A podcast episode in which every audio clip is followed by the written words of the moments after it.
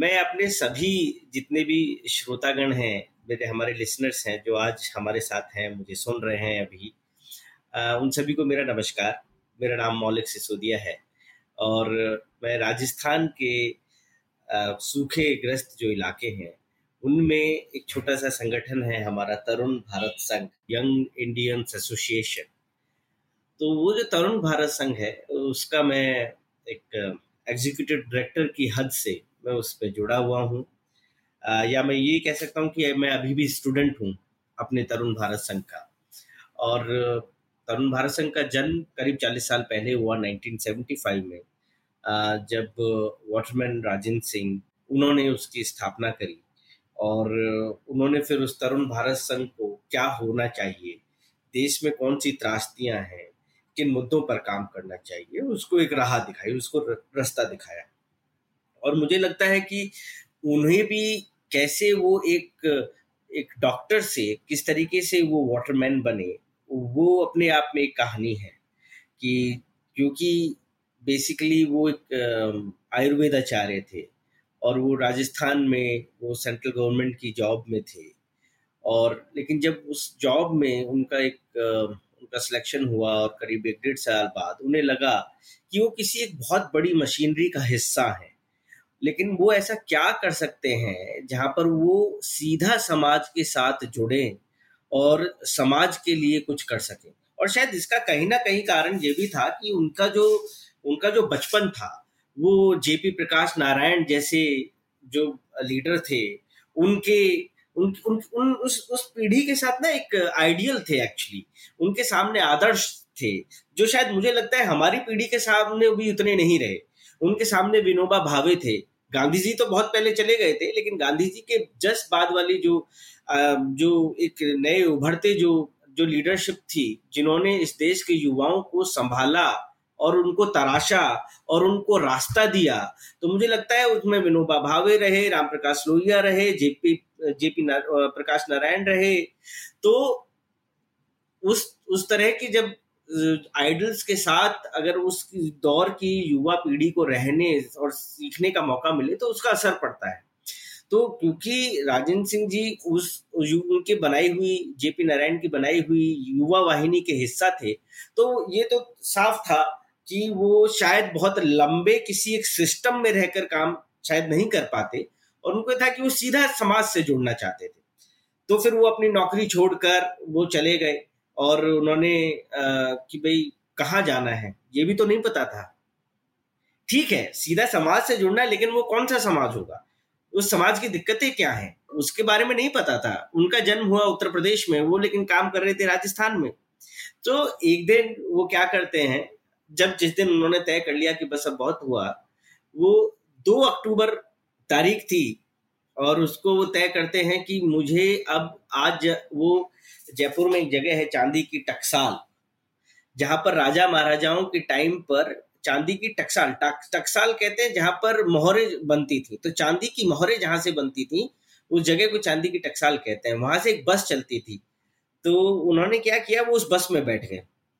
और उस बस में बैठ गए उन्होंने कहा कि जो इस बस का आखिरी स्टॉप होगा मैं वहाँ जाकर उतर जाऊँगा और वहाँ मुझे देखना है कि ज़िंदगी कहाँ मुझे ले जाती है, मुझे वहाँ के समुदायों के साथ क्या करना है।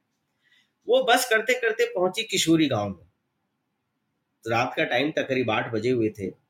वो किशोरी गाँव में पहुँची, वो उस बस का आखिरी स्टॉप था।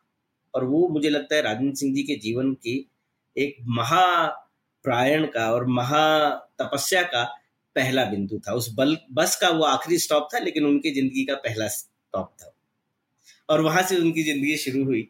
और उन्होंने, क्योंकि वो एजुकेशनिस्ट थे, क्योंकि वो डॉक्टर थे तो उन्हें लगा कि गाँव में तो सबसे पहले क्या करना चाहिए? एक स्कूल खोलना चाहिए और एक एक हॉस्पिटल होना चाहिए। यही तो आप कुछ अच्छा करना चाहते हैं, यही उन्होंने किया।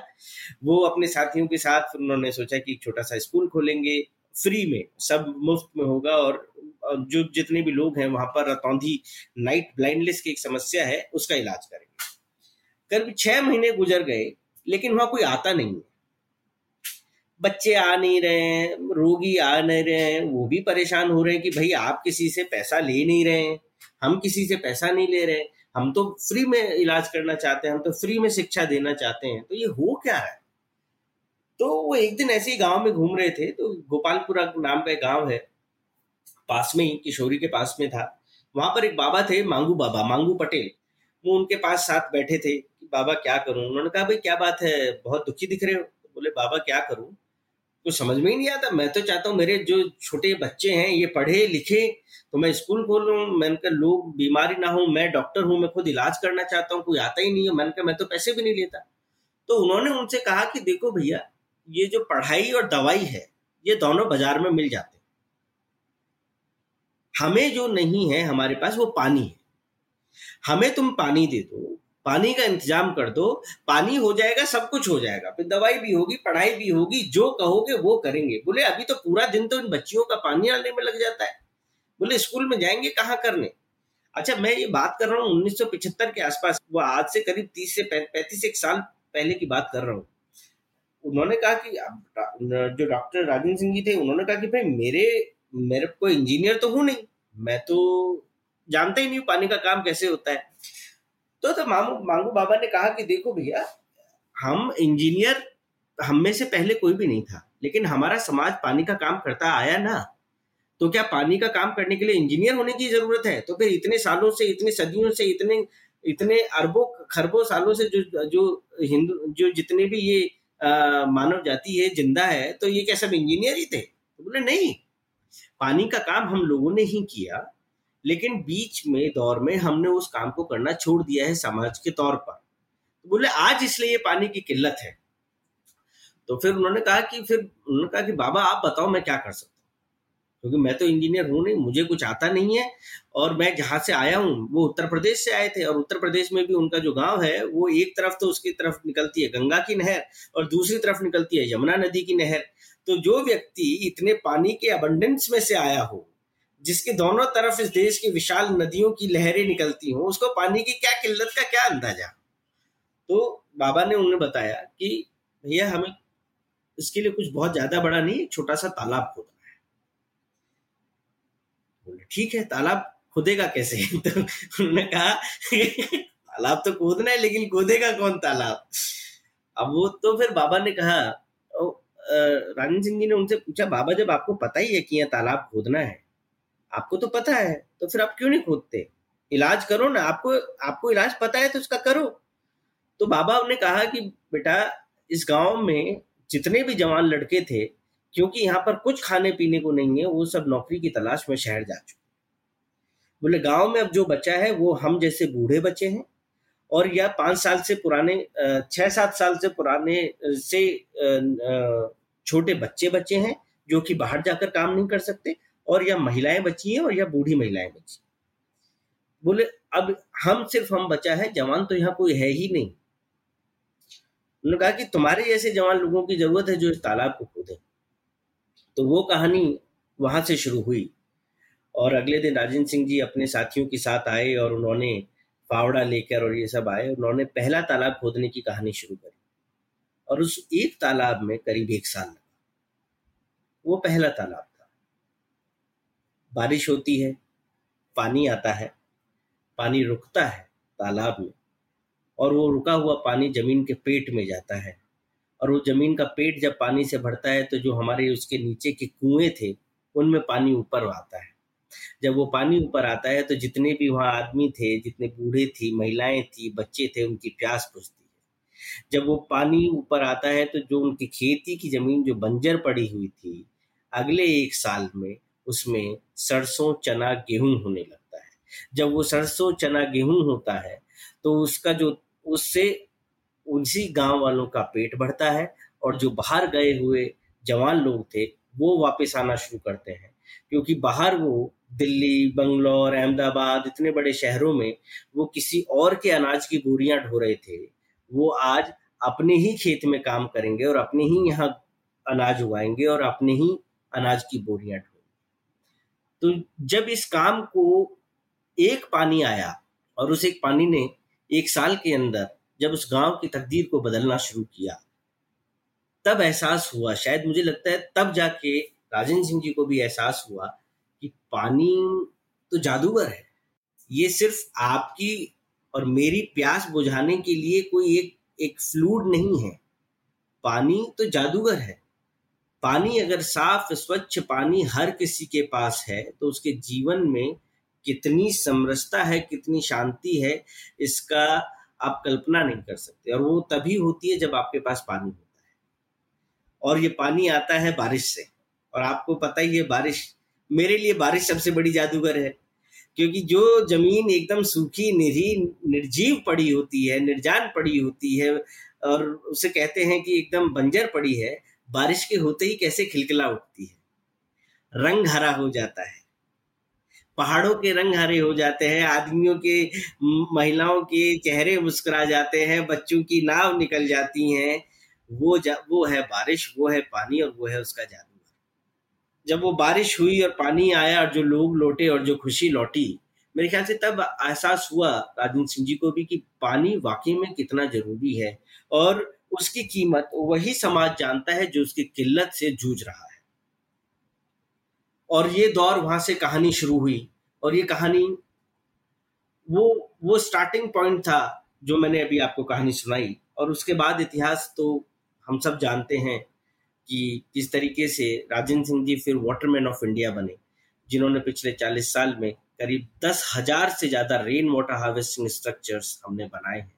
और उनका प्रभाव ये हुआ कि इस इलाके में छोटी छोटी जो रिवर बेसिन थे, वो अब दोबारा से रेजुवनेट होना शुरू हो गए तो वो जो रेजुवनेशन मतलब अब आप देखिए, एक कहानी कहाँ शुरू होती है? एक कहानी शुरू होती है आपकी और मेरी प्यास बुझाने से। उसके लिए आपको क्या चाहिए? पानी। उस पानी के लिए क्या चाहिए? आपको तालाब।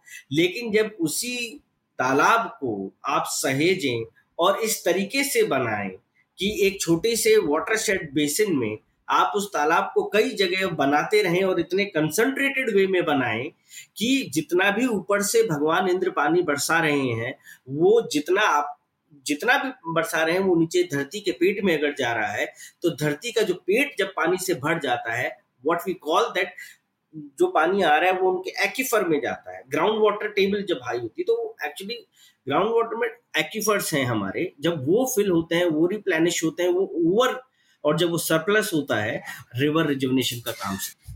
तो देखिए, कहानी कहाँ से शुरू होती है और कहाँ पहुँचती है। एक छोटे से तालाब से कहानी शुरू होकर आज आप अपनी एक छोटी छोटी नदियाँ जो मर रही हैं, आप उनको ज़िंदा कर सकते हैं और वो ज़िंदा हुई हैं। और पिछले चालीस साल में तरुण भारत संघ ने ऐसी बारह नदियों पर छोटी छोटी बारह नदियों को हमने ज़िंदा किया। हमारा जो काम का, जो कॉन्सेंट्रेटेड है, वो पूरे राजस्थान में ही हमारा काम है। लेकिन जो ईस्टर्न राजस्थान जो है, जिसमें अलवर हुआ, भरतपुर हुआ, दौसा हुआ सवाई माधोपुर हुआ ईस्टर्न पार्ट ऑफ़ राजस्थान में हमारा काम ज़्यादा कंसंट्रेटेड वे में है।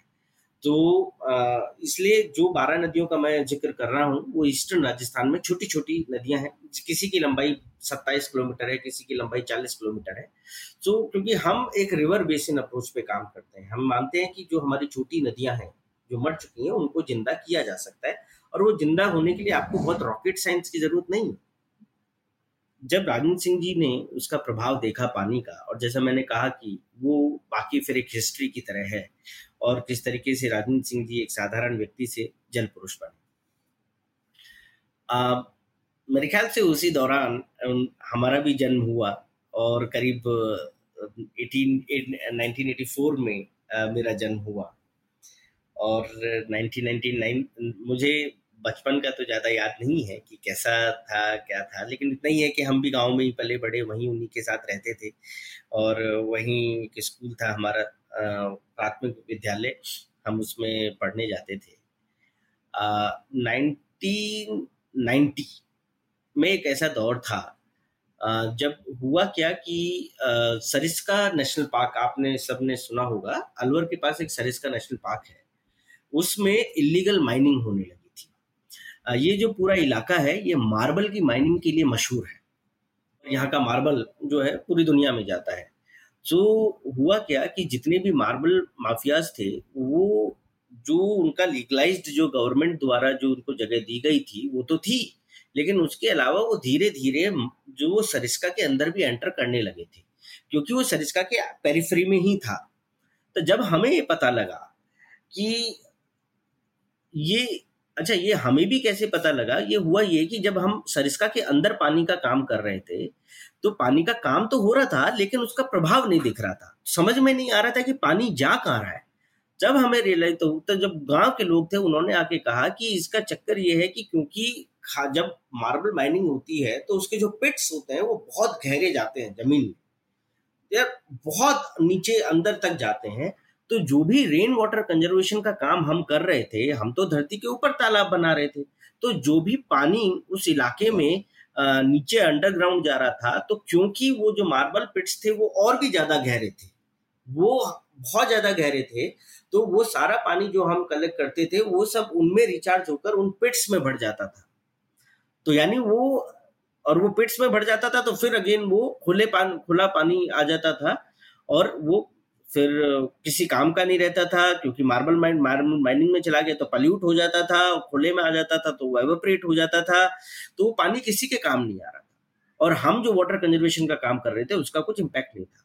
लेकिन जब हमने उसको देखा ध्यान से तो हमें पता लगा कि ये जितनी भी माइनिंग है, इनमें से कुछ माइनिंग इलीगली सरिस्का के जो रिज़र्व फॉरेस्ट का जो एरिया है, उसमें एंटर कर रही है which should not happen like that वो नहीं होना चाहिए था।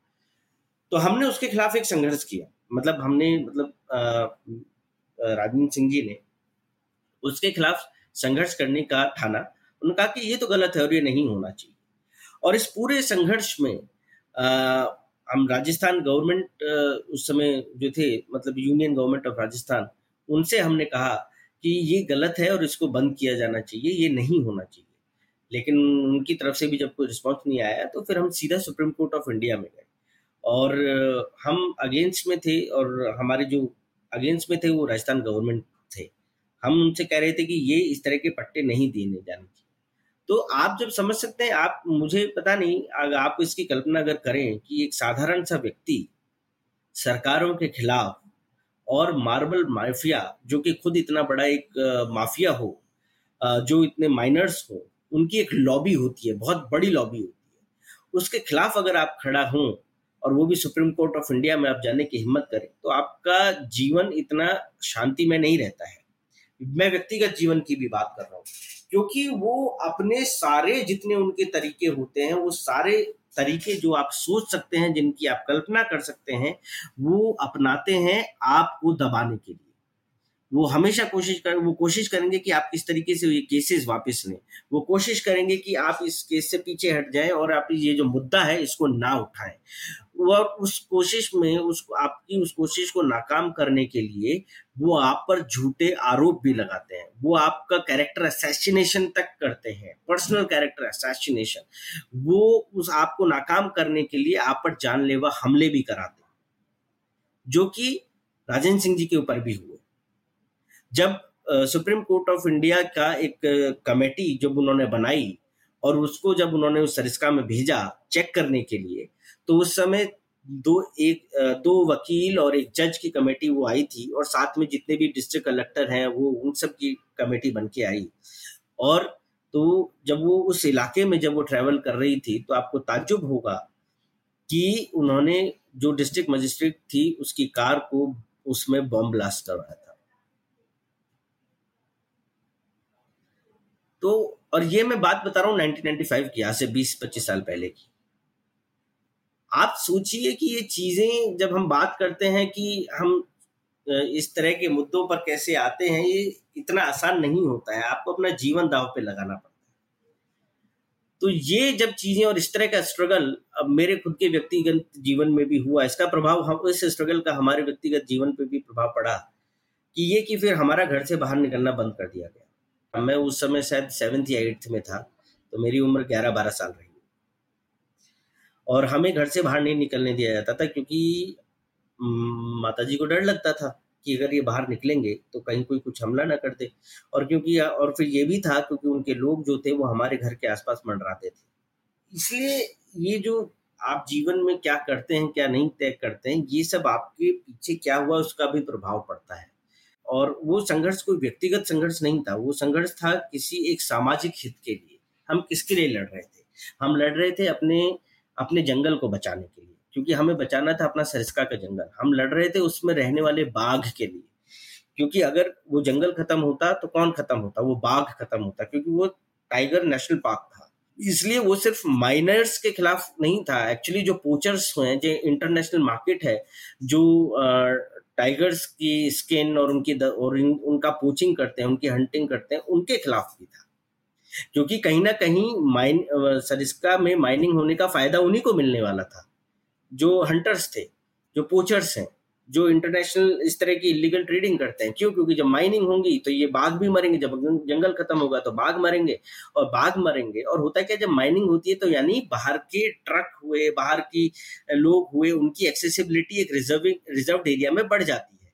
और अगर वो बढ़ जाती है तो उन्हीं की आड़ में इस तरीके के लोग भी उस जंगल में आ जाते हैं। और वो कोचिंग करना ज़्यादा आसान रहता है।